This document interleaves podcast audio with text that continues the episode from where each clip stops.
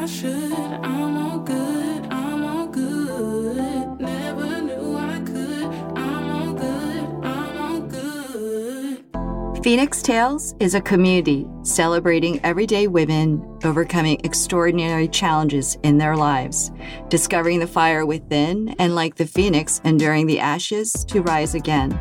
Each of you has a phoenix tale or a phoenix moment. As we create this community of women with grace and grit, share your own phoenix tale or your own phoenix moment on our website. We're honored to hear another story to welcome another phoenix. Today's guest, Ji Young, tells a story of how her adoption from Korea to an American family in upstate New York is the biggest challenge of her life. It is the one fact that defines her identity more than gender and ethnicity. Hear the evolution of Ji reuniting with her Korean birth family and the emotional repercussions of that reunion to finally coming to understand with great compassion the life altering decision her birth mother made. Please welcome Ji Young. So, welcome Ji to Phoenix Tales. I always ask just one question to launch our conversation. And the question that I ask is Was there an event in your life, personal or professional, that was challenging that might have reshaped the entire direction of your life? For me, that event was when I was adopted. And I guess it's a continuing lifelong event. I was adopted when I was three from Korea. And I always say that out of all of the parts of my identity, being a woman, being Asian American, being a mom, all that stuff, the biggest part of my identity that shapes me the most is the adoptee part of my identity. I think it affects everything that I do and um, sort of informs who I am completely. Can you tell us you were adopted at three from Korea and you obviously adopted by an American family? Where did you grow up? I grew up in a suburb of Rochester, New York, which is upstate in a town called Fairport. Were there other adopted kids in your family or were you the only one? My youngest brother, there's six kids in my family, four are biological to my parents, and myself and my youngest brother were both adopted from Korea. We are not biologically related. We adopted him when I was about 11. So the two of us were adopted in my family. I'm assuming that where you grew up in the suburbs, there was not much diversity. And then, more importantly, to have a family that had an adopted child from a different country and one that looks different from the family. So, was that incredibly challenging when you were young, when you went to school? You know, it's interesting because while I was going through it, the answer is yes. But while I was growing up and going through it, I didn't realize how challenging it was. You know, I, I didn't have the maturity or the self awareness or the grasp on identity enough to understand just how difficult it was making it for me because, you know, I was popular. I was like class president of a class of over 500 students. I had a lot of friends. I was on the swim team. I was very active and had a lot of friends. So I wasn't cognizant of the fact that it was difficult, but it absolutely was because when I look back on it now and recognize that me wanting to have blonde hair and blue eyes and literally saying that my entire basically growing up that was a problem and that was indicative of the fact that i was having trouble kind of trying to figure out who i was and feeling good about my asian identity and I think most Asian Americans who grew up in suburbs or sort of isolated have a similar experience, except that we don't have it compounded by the fact that when we're at home, we find ourselves the other in our own family. Were you right. ever able to discuss exactly. that with your adopted parents in any way that could have helped you to come to understand what that means in terms of your identity and more importantly, your identity going forward as you move out into the world? Mm-hmm. No. And I think a big part of that was back then, adoption professionals told adoptive parents essentially to try and assimilate your child as much as possible. And so there was no encouragement of do whatever you can to help your child know about their culture, feel good about being Asian or whatever. There was none of that. It was just give them an American name, just assimilate and just pretend. Like, I mean, they wouldn't say pretend, but basically that was the pop psychology at the time. My parents did basically what they were told nowadays parents know better hopefully although many adoptive parents still should be doing more. But they are told now you should do what you can to help your child feel good about their identity, whether it's Black, Asian, Brown, whatever it is. Parents are told that now. The adoption professionals know enough to encourage parents to make sure they're trying to do as much as they can within that regard for their children. I didn't ever have the opportunity to speak about racial identity with my parents. I think partially because of that, but also because they didn't have enough, you know, sort of wherewithal and understanding moving in the world as white people to know that they should be focusing on that. I know that for most adoptees, and especially Korean adoptees, there's this real pull to, I suppose, find out where you come from and to seek out, if possible, which I know the Korean government made really, really tricky for a very long time to be able to find your birth parents. Were you at all able to do that during this process or at any point in your life? Yes, I am one of the lucky ones because not only was I able to find my family, I still have a continuing relationship with them, which is not oftentimes the case. After college, I was able to find my family. My biological father was deceased already before I even searched. So I found my mom, and I have a brother and two sisters that are all older than me. But then once I found them, I didn't go back to Korea to meet them for another, I want to say 11 years, 10 or 11 years. Wow. Uh, was there a reason Yeah. why?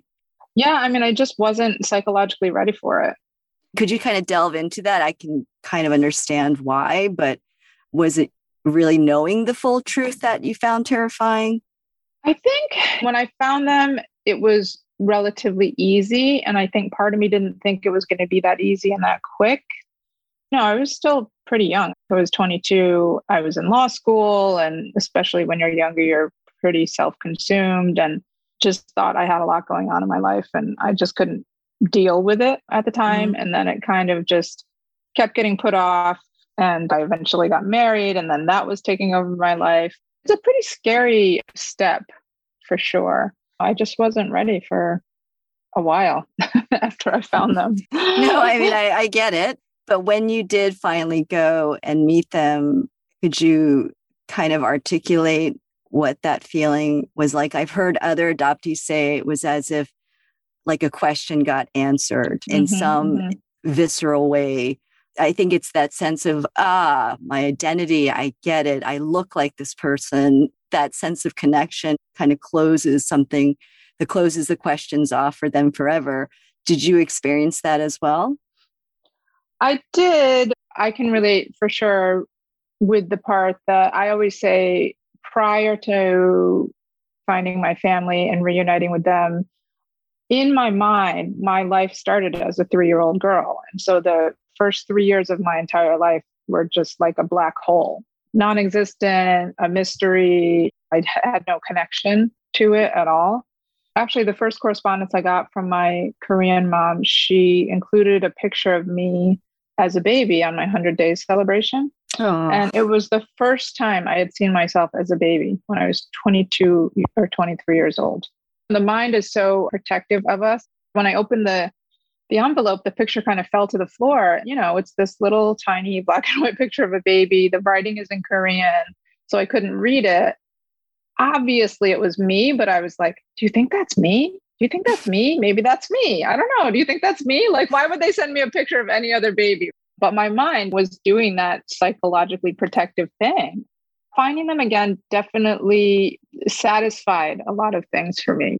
Oh, who do I look like? I actually look like someone now. You know, it did sort of fill in that emptiness of feeling like the first three years of my life were just non existent or gone or I was going to say, but I'm sure it's so incredibly complicated.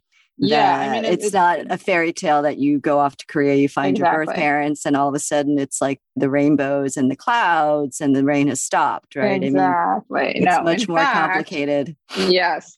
It's really just the next step. It's like the opening of another door that's also not easy at all. A lot of people think of it as, oh, you find them and like, ta da, it's done. When really it's just the beginning of a pretty difficult journey.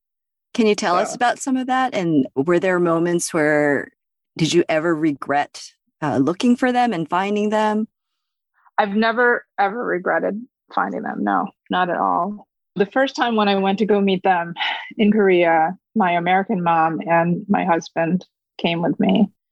And so it was like this week long, just celebratory, happy, happy time together. And although I had moments where I'll tell you this one story, we were having lunch with a bunch of extended family, cousins, a lot of people. And we're sitting at a traditional restaurant. So we're on the floor, and I'm sitting across from my Korean mom. And in the middle of this lunch where everybody's happy and lots of noise and all that, I just started bawling. And my Korean mom, which I only differentiate for the purposes of interviews so that people know between my American mom and my Korean right. mom. But she saw me right away and was like, What's wrong? What's wrong? And I just was like so overwhelmed that I was sitting here with my Korean mom when I never ever thought I was going to be able to do that again. And so I asked her, I said, Did you ever think you were ever going to see me again? She said, Yes, absolutely. She was like, I absolutely knew I was going to see you again, which kind of almost broke my heart even more because I was like, I didn't. I never thought I was ever going to be able to see you again. There were moments like that throughout the week, but in general, it was just this sort of happy go lucky thing. So I get back home. I realized I was pissed. I was like, wait a minute. Like that was just so unrealistic. And so I wrote all this in a letter too to my mom and sent it to her. And I said, I know you're happy that my life is good. I've got a great husband. Everything is great. I know you're happy about that. I'm grateful for it. And all of that is good. But it was really hard for me. And I needed to know how hard it was. And I just laid it out. I tried to kill myself when I was 11 years old. I was depressed. I had all of these problems. She wrote back to me, and interestingly, she said, Your brother felt the same way. He was mad that we kind of didn't really talk about anything. We didn't really have any substantive conversations. And about um, you being adopted. Yeah. And about what our lives were really like. And so that was sort of like the first example of how the difficulties played out once I actually, you know, did meet them again. Did you ask the big question? I know for me, the burning question I would want to know is why. Were you able yeah. to ever ask that? And yep. were you, did you get an answer? So basically, my birth father was, I think he was an alcoholic. He was abusive. And I think he couldn't really keep a job. They were very poor. My mom was going to go work. My two sisters, my oldest sister was old enough to work. And my second oldest sister, I think, was going to go to a school or something somewhere. And then my brother, because he's the boy, was going to go live with our grandmother. And my mom didn't want to leave me with my father during the day. And they sort of heard of this quote unquote opportunity to send your child to America and she could get a great education and blah, blah, blah, all this stuff. Because at the time, missionaries were going around spreading that mm-hmm. message. She tells me, We thought you were so smart and you were pretty enough that we thought you could make it in America, kind of thing. And mm-hmm. so that's how they decided to send me.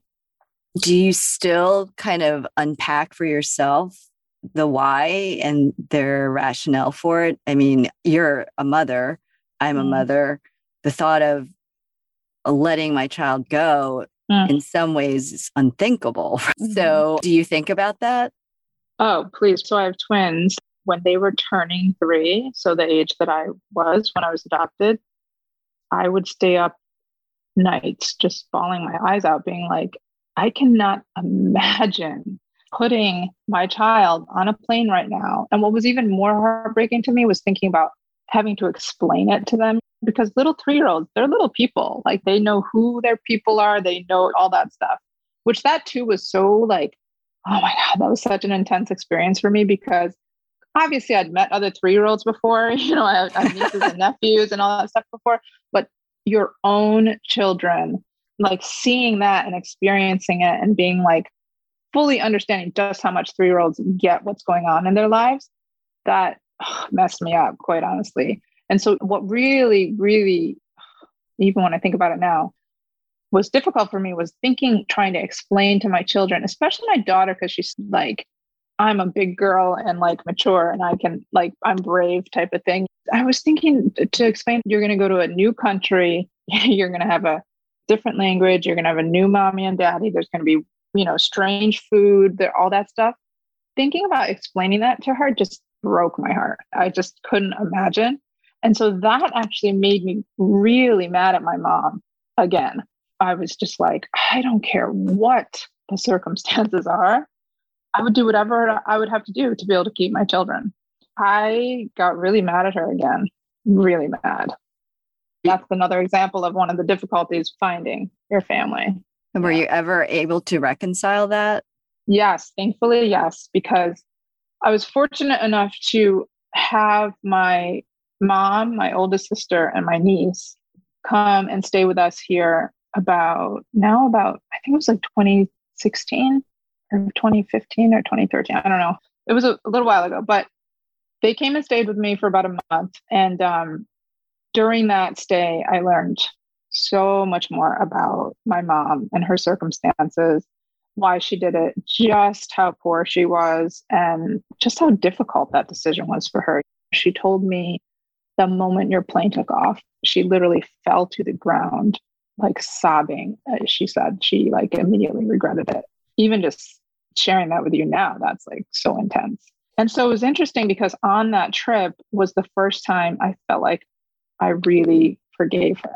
It was this recognition for myself that as an adoptee, especially, you grow up and you're like, it's all about my story, about why did this happen to me? And this was the first time I was able to realize that before my story was my mom's story and whatever brought her to that point where she had to make this awful decision i was finally able to have empathy for that i remember one time she was here and she had shared so much of that stuff with me and i was i went for a run i just started like bawling in the middle of my run because i had that recognition i was like oh my god this whole time my whole life i've been so consumed with my part of this before my part was her part so i really it, made a breakthrough i think you said it just so beautifully that you finally saw your mom's story for a change, yes. right? That you were able to see yes. her perspective.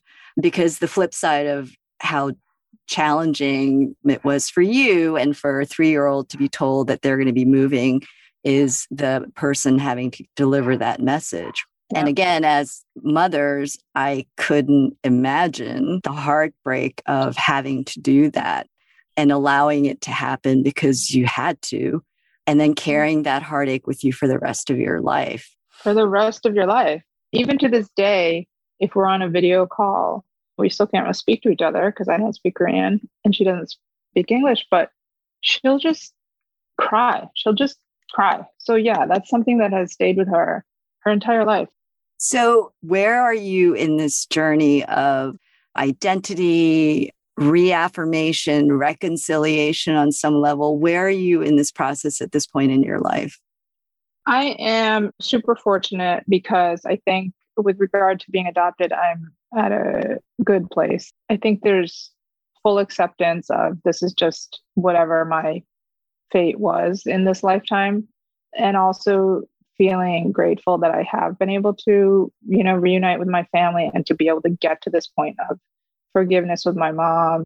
So overall, I think there's a place of mostly peace with that. You know, it still breaks my heart that I can't speak to my mom. I really want to be able to just have a one on one conversation with her and that I've lost my mother tongue. That was another thing as a mom, just realizing just how much three year olds can speak. Because yeah, yeah. I used to always think, well, I spoke a little bit of Korean because I was only three, but then I, you see a three year old, they're talking. So that breaks my heart that somewhere in the back of my brain is my mother tongue, but yet I still can't speak to my mom. So there are still those emotions, but in general and overall, I think I'm pretty fortunate to be at the place where I am. and is your mom still in Korea? She is and my two sisters and my brother. When we go back to that moment where you reunite with your birth mother and family, I'm sure that also complicated your relationship with your adopted parents and family. It didn't actually. So, for my mom, my American mom, she has worked in adoption her whole life. So she was always very supportive of me finding my Korean family, looking for and finding my Korean family. In fact, she was there with me. And that happened because I asked her to go. And at first, she sort of was hesitant. And then finally, she was, you know, honest enough with me and said, I just want to make sure that you really want me to be there and that you're not just being polite, basically asking me, which was very kind and selfless of her. And I said, and this was true. I said, anytime I've thought of meeting my Korean mom, I've always imagined you were there too. The second I said that, she was like, okay, I'm there. So that's pretty amazing. But so with her, no, totally fine. Not, you know, really any issues at all. My dad is another story, and he he's just kind of not interested that much. And I don't know if part of that is just because of insecurity. For example, like when my mom was here for a month with my sister and my niece, I brought them up to Fairport, where I grew up, to meet my mom and my sisters and brothers and everything. And my dad, even though at the time he was living in Florida, he would do Florida in the winters and you know come up here in the summer. You got to get on a plane to get up to New York. It's not a 16 hour flight around the world, you know. So mm-hmm. I would have, if I was him, flown up to Rochester to meet the birth mother of my child, but he didn't. But I don't think that changed our relationship really. It's just kind of like who my dad is. And with my siblings, no, it didn't change at all. When you talk about this is the pivotal experience or moment and challenge that has shaped your entire life, I'm sure all of it has to do with identity, but do you also try to unpack that sense of? I think most adoptees feel a sense of rejection or abandonment. I mean, how do you come to terms with that? And I know that's kind of a lifelong process for most people who are mm-hmm. adopted. When I say that I think that being an adoptee is informs everything I do and every way that I am, that's part of what I mean. So I think because there is this innate fear of abandonment that we kind of have to struggle with our entire lives, I can see when I'm being objectively self reflective enough how that plays out in my relationships and not just romantic relationships in the past, but all relationships. I can see that very clearly. And especially now as I get older, I, I try to work very hard to counter that and to kind of have everything come more from a place of positivity, a place of love, something like that, instead of like insecurity, fear of abandonment, desperation, obsession. That's kind of like how love has always shown itself throughout my entire life out of one of those needs. And now I work very hard to sort of make it so that it's not from a negative place, from just a pure positive and real and what love should be. Just so the audience knows, your children are also biracial. And because you spent probably a large portion of your life somewhat disconnected from your own sense of identity and understanding and fully fleshing out your identity, how has that been for you as a mother when you're trying to raise two children who also have a complication in the world because they are biracial of a combination that most people find exotic or mm-hmm. incredibly different. And I can say these mm-hmm. things because I have the same family, right. right? So, how has that shaped you as a mother? Again, going back to my own experiences and how being an adoptee affects everything I do. My mission in life since I was pregnant with my children has been to make sure they feel good about the skin that they're in, to feel good about themselves, to feel confident and proud, and to love themselves. And that is all because I didn't. And my husband feels the same way. Truly, everything I do is for them. Even like my film festival, I always say that's a letter to a love letter to my children. We know as parents of children of color, I actually don't prefer the term biracial. I prefer the term mixed. I know a lot of people don't prefer that, but I do as I always say, all of their parts together make up one whole. I don't like when people say to me, oh, your kids are half black and half Korean because they're not half anything. Words have power and words matter. And we kind of start from that place of like, you are a whole. don't let anyone ever make you think or feel like you're half, like less than, or anything like that. They can call themselves Black, they can call themselves Korean, because yes, you are. It's sort of just a constant topic and it's always at the forefront of how we parent. From the parenting standpoint, because your kids are now preteens, right? No, they're 13 now. They're oh, they're full. Oh, oh, good luck. Having grown up Korean in this country in a very, very homogeneous community and having been the other my entire life, I feel, and having this child and the way we describe for us is that he's both he's not mm-hmm. one mm-hmm. over the other he is mm-hmm. both in fact exactly and i know that we can get strident about certain things but do you also sometimes wonder because jay and i talk about this a lot that their experience is going to be fundamentally different than my experience and Jay's mm-hmm. experience of mm-hmm. having been people of color at that point in history, right? Mm-hmm. So, do you ever find yourself saying, well, maybe I should take a step back because their experience is not going to be wholly like you or Jamal's, right? Mm-hmm. It will be different and the world will be different for them, whether it's good or bad for them as a whole it's um interesting that you asked that because I do sometimes I actually will say to Jamal, okay, you know, the kids will ask a simple question and, and Jamal will just go into this very detailed historic based answer that is so intense and so informed that you're just like, whoa, that's way more than they were actually asking for. So yeah, there's definitely some of that. We are cognizant of the fact that their experience is different. At the same point, we also believe that we know our black and brown kids are it's scary allowing them out into the world the armor for our kids of color is self-confidence self-love we do believe that so we do try to balance out you know they're also kids they need to just enjoy life honestly as far as my racial identity i thankfully came into that in time it took me a while for sure it really wasn't until my late 20s where I finally was like, oh, I am actually very proud to be an Asian American woman. Yeah, I've probably definitely developed. We're all works in progress, right? Can you tell us about your film festival? So it's called TIDE, and TIDE stands for Truth, Intent, Disrupt, and Title. It's a film festival for filmmakers of color. The submission criteria is that the writer, producer, or director has to be a person of color that's the bare minimum. Obviously, we hope there's more.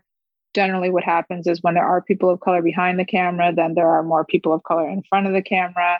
So we've created this platform to help celebrate and highlight those storytellers and to try and help create a more equitable pipeline in the industry. And the flip side of it, too, is to create what I like to call inter-community between people of color communities my vision and dream for the world is for people of color communities to come together, to work together, to create together, to live together, to play together, so that we don't need the system anymore, the white male patriarchal system that our entire country runs on. You know, I feel like if we were able to do that and just sort of relied on ourselves, you know, take over this country, if not world, in a good way, so that's the other part of the mission of Tide is to bring together lots of different communities of color and then of course the allies who, who love and support us in genuine ways. And I think we've been really successful at that. And how many years have you been in charge of this project? We're planning our fourth year now. It's kind of incredible the impact we've been able to make in such a short period of time. Last year, of course, we had to go virtual just like every other festival, which was hard. It was really, really hard, quite honestly. Um, but we still pulled it off and it was successful. But we are hoping, thankfully, with outside opening up again, because it's always in November. So we are hoping to be able to do the majority of it in person this year. And then I'm sure we'll offer some things online as well, because I feel like post pandemic, everyone from now on is always going to want some virtual offering as well. You know, I'd like to expand it. I would like it to be longer, maybe a week at some point or longer, who knows. I mean, I want it to become sort of the recognized film festival for filmmakers of color. So kind of like We're a one of the only Yes, except that we are even the Sundances and the Tribecas and the Toronto Festival Tide the vision from the beginning has always been about just storytellers of color. And now, especially with everything that's been going on lately, I'm pretty proud of that. So, if you could find one song that either describes your life or resonates with your life, what would that song be? Oh man, I did I not know. get advance notice for this. No, one. I know, and I don't. I don't purposely because I love Oh, the sort of the sheer spontaneity of it. Oh my god, it's gonna so not be accurate though. So like my life theme song, my brain is racing right now because I'm like, okay, what am I? What's the song that I listen to all the time now? And then I'm like, but wait, Prince is my all-time favorite, so it's got to be a Prince song. And then I'm like, wait, no, maybe that. This is gonna sound a little bit weird because it's like a sad song. That's All right, fine. I'm, it's like pounding against my head. Is sometimes it snows in April Ah, Prince. Yeah. It's sad, but it's about, and of course, it's super sad because he died in April, and it's sort of about the unexpected. I think, even though it's super sad, it's also there's like a resilience in the song. So I think having been adopted is a super sad fact, but yet I've been fortunate enough to be resilient enough to kind of find my way through it. And to That's create a beautiful life. right now. That's Yeah. awesome. I think it's actually it's it's perfect. So how can people find you if they want to know more about Tide Film Festival or any other projects that you're currently working on? let's see my personal social media is big girl voice b-i-g-g-i-r-l v-o-i-c-e i'm also on instagram and twitter although mostly instagram and then tide is the tide film fest E t-h-e-t-i-d-e-f-i-l-m-f-e-s-t and that's twitter instagram and facebook Well, thank you so much, Julie, for doing this. I know that your story is going to inspire a lot of people. thank you And I think it's a remarkable story. So I'm very grateful that you were able to share that with us. Thank you for listening to today's episode of Phoenix Tales, a show about women overcoming challenges and, like the phoenix, to be reborn, their lives reimagined. Make sure to tune in to our next episode to hear another inspired story. I am Juliana Kim Grant. The show is edited by Podigy. Music is by Ryan Pruitt. It's like a dream, so let me never wake up. I was so hung up on myself, just like a stick in the mud. A little time, a little patience when I got tired of waiting. Then I found that gem within me sticking out of the mud. And they gon' ask me why I do it, I'ma say this because we gon' be the best on earth, just like we be at rest. Pass behind me like a book bag, hanging down a coat rag. Focused on the future, not that coulda, shoulda, would have.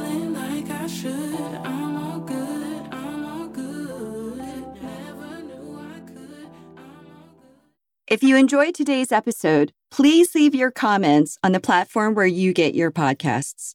If you think you have a Phoenix Tale, please send us a note on our Instagram and Facebook pages. If you just want to stay connected to Phoenix Tales, once again, you can go on to our Instagram and Facebook pages to get all the latest updates.